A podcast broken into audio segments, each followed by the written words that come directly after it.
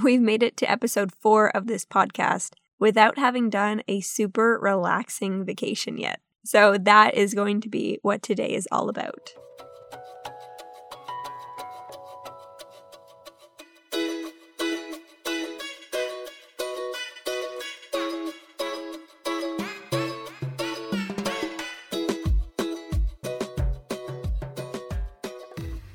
Welcome, everyone. I'm your host, Bree, and you're listening to Ticket to Nowhere, the show that offers up a little dose of escapism for the people who love travel.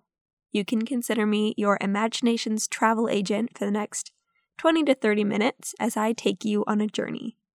It won't hurt your wallet, there's no carbon footprint, and the weather is always cooperative. If you're thinking that that sounds too good to be true, you'd be right.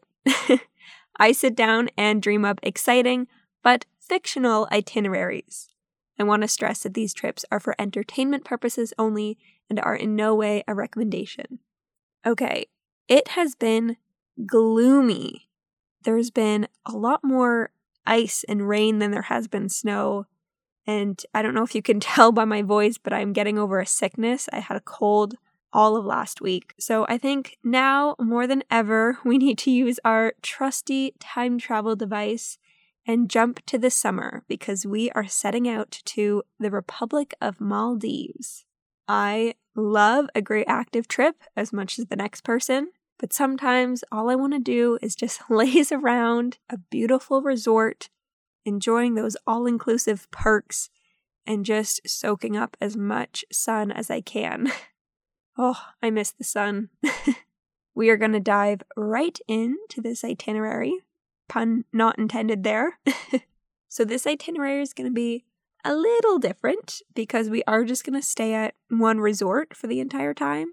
And because of that, this quote itinerary is going to be more of a this is what I would do each day I stay here.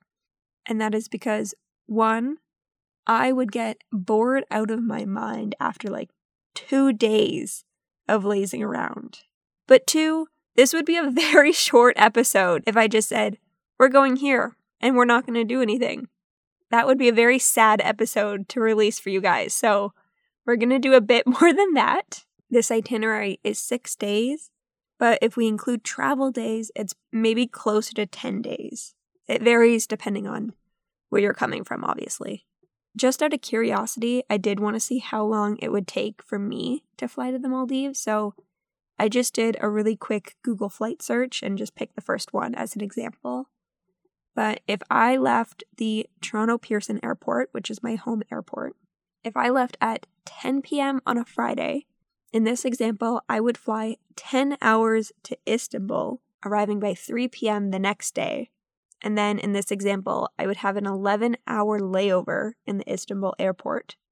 And then at 1:30 a.m. on the Sunday, I would leave Turkey and fly 8 hours to arrive in Velana International Airport by noon on the Sunday.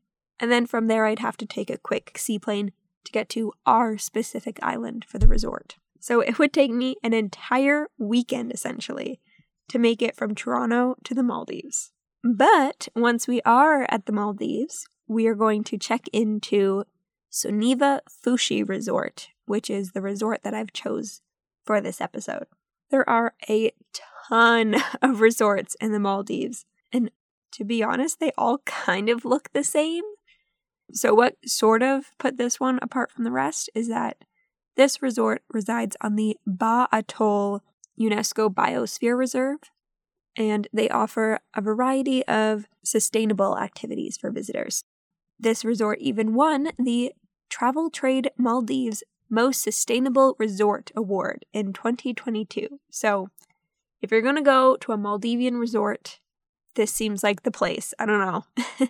okay, so day one is just arrival and check in, and this should come as no surprise. We will be checking in to their Water Retreat Villa, which is an overwater bungalow. This villa includes a plunge pool, stairs directly into the ocean, a glass bottom dining area, a rooftop patio, And last but definitely not least, a slide from the rooftop straight into the ocean. Now, I can imagine once we check in, there's going to be nothing we would rather do than enjoy those features of our villa. So, there is absolutely nothing on the itinerary for day one.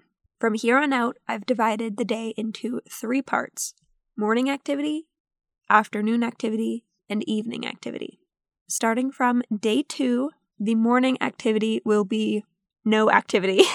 At this point, we are definitely still adjusting time zones and still super stoked about our private villa. So, we are just going to enjoy the pool, enjoy the ocean, and unwind during our first morning at the resort. Our first activity of the trip is this afternoon, and we are doing a garden tour. So, we're going to take a guided tour of the resort's organic garden and learn about permaculture, which is a method of growing food where you work with nature rather than against it. So, I think it would be so fun to see what type of methods they use in a completely different environment. We can also learn about how they use their food waste to compost their garden and how they use leftover coconuts to make their very own coconut oil. I have no idea how that would be made. We are going to finish off our tour by harvesting some veggies ourselves and then handing them off to a chef who will prepare us a nice plant based lunch. Next up is our evening activity for the day, and that is going to be a one hour sunset dolphin safari. We are going to head out on a boat with a marine biologist who will help us spot the dolphins, but then also teach us about marine life conservation in the area. Not to mention, they also say that they serve canapes and champagne during the safari. Ho ho ho. uh, moving on to day three, our morning activity is once again going to be just relaxing. I know I would personally try to explore some of the resort grounds because somewhere out there is a chocolate room and ice cream parlor, which are completely free, fully stocked rooms of chocolate and ice cream. Are you kidding me? Today's afternoon activity will be marine focused once again. We are in the islands after all, so we are going on a guided snorkeling tour with a marine biologist. At the beginning of the episode, I specified that we're going to jump ahead to this summer. And that is because one, winter sucks. Two, two, that is the best time to see manta rays. So we're going to take a quick boat ride out and get in the water to see what they say is possibly hundreds of manta rays feasting in these plankton rich waters on the bay. And as you imagine snorkeling with these graceful giants, I'm just going to read a few fun facts about manta rays for you. Number one, we will be seeing reef manta rays here, not their much larger siblings, the oceanic rays. Although reef rays are smaller, they are in no way small. They can grow as wide as 5 meters. They are, however, completely harmless they're filter feeders, meaning they have no teeth, and unlike stingrays, they don't have any spinal blades. If you ever do run into a manta ray, the one thing you should know is do not touch it. Manta rays are covered in mucus, which makes them very slimy, and this mucus acts as a protective barrier for their skin. So if you were to touch them and wipe the mucus off, you actually leave them pretty vulnerable to get infections. So look don't touch. Okay, so we have now spent a good three hours out in the water. So we are going to make our way back to the room, get all cozy before heading out for our evening activity, which is a movie night under the stars. I thought this would be a good recharge activity after so much swimming and sun exposure. So we're going to head to the lounge and grab a comfy couch. This is an open air lounge and about a meter like off the patio, they've constructed a big projector screen. So we can watch a movie under the stars, but also surrounded by the waves. Hopefully, that's a nice restful evening because day four is the first day we have an actual morning activity, but it can be as active or not active as you want it to be. This morning, we are taking out the water toys. This resort has all your basic water toys, such as kayaks and paddle boards, and even windsurfs. Uh, but they also have a few electric options. And I definitely had to Google photos of what these two things were. So we could take out a sea bob, which from a quick Google image search kind of looks like an electric flutterboard, but it can dive under the water. So you can kind of pull yourself along under the surface. And then we have e foils, which looks like a paddleboard to me, but there's like a stick that holds it out of the water at the back end. And you have to kind of press down on the board to go forward. It looks very confusing. So, those were probably some really terrible descriptions, but I, I hope I got the point across. Lastly, if you're really up for a workout, they offer surfing or e surfing lessons if you would like to learn that. Our afternoon activity for today is going to be a cooking class with one of the resort's chefs. And we can choose to either make a traditional Devian lunch, or we can also learn to make Indian, Thai, or Japanese dishes too. Oh, now I'm just thinking about how fresh the seafood would be for sushi there. Oh, that sounds amazing. Now I'm going to crave sushi all night. Uh, moving on to the evening. Tonight we have a stargazing dinner cruise. We are going to set sail at sunset and have a four hour, four course meal with an astronomer. So before we were with marine biologists and looking down, now we are going to be with an astronomer and looking up and learning a little bit about the stars and how they're used for navigation. Also, this was not in the activity description, but I know this is something that you can see in the Maldives. How cool would it be if we like got back to the resort after our dinner cruise and we were disembarking on the beach and we got to see that blue-green bioluminescent plankton washing up on the shores at night. Because you can find that in the Maldives and we would obviously be on the shores at night when we get back. So so I think that would be a really cool way to end the night. Next up is day five, and today we are going to be soaking up as much relaxation and pampering as we can throughout the day because tonight we are going to trade our luxurious villa for the great outdoors. So, our morning activity is not really an activity, it's more of just room service. but we are going to order one of those floating breakfast trays to be delivered to our room so we can enjoy some pastries and fresh fruit all in our own plunge pool. I know you guys have definitely seen one of those influencer videos online. I don't need to describe it that much to you. Our afternoon activity is going to be heading over to the spa. We are taking pampering very seriously. We are going to get a massage, a facial. We're going to use the steam room.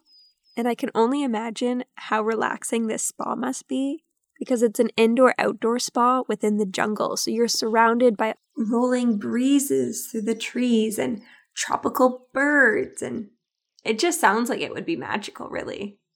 So we are going to take our sweet time at the spa before heading out for our evening activity which is going to be what they call an overnight camping experience. We will be transported via private boat to a private sandbank island where we will be served a private candlelit picnic dinner on our island. And while we're eating dinner, the resort staff will be setting up a private Bedouin style tent. And what I think they mean by that is just a spacious fabric tent that's held up with posts. So once our dinner is finished, our staff is going to take that away and we will be left completely alone on this island to spend the night, enjoy the solitude of nature, and maybe do some stargazing with our newly acquired astronomy knowledge. This is a, a sandbank island, so picture in your mind just a lump of sand sticking out of the ocean. There is no jungle. There are definitely no predators around.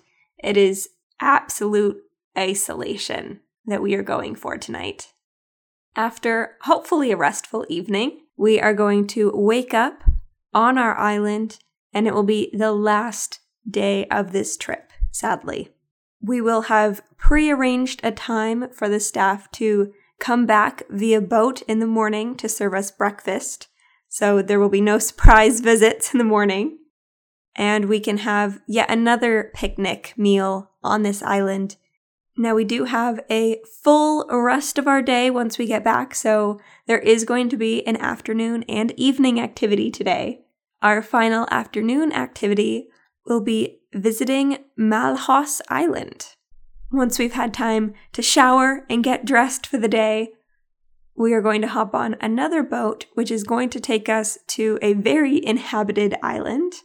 Maalhos Island is inhabited by locals, and we are going to attend a weaving demonstration, which is led by the local women of the island who weave mats and baskets with a method that has been passed down for hundreds of years.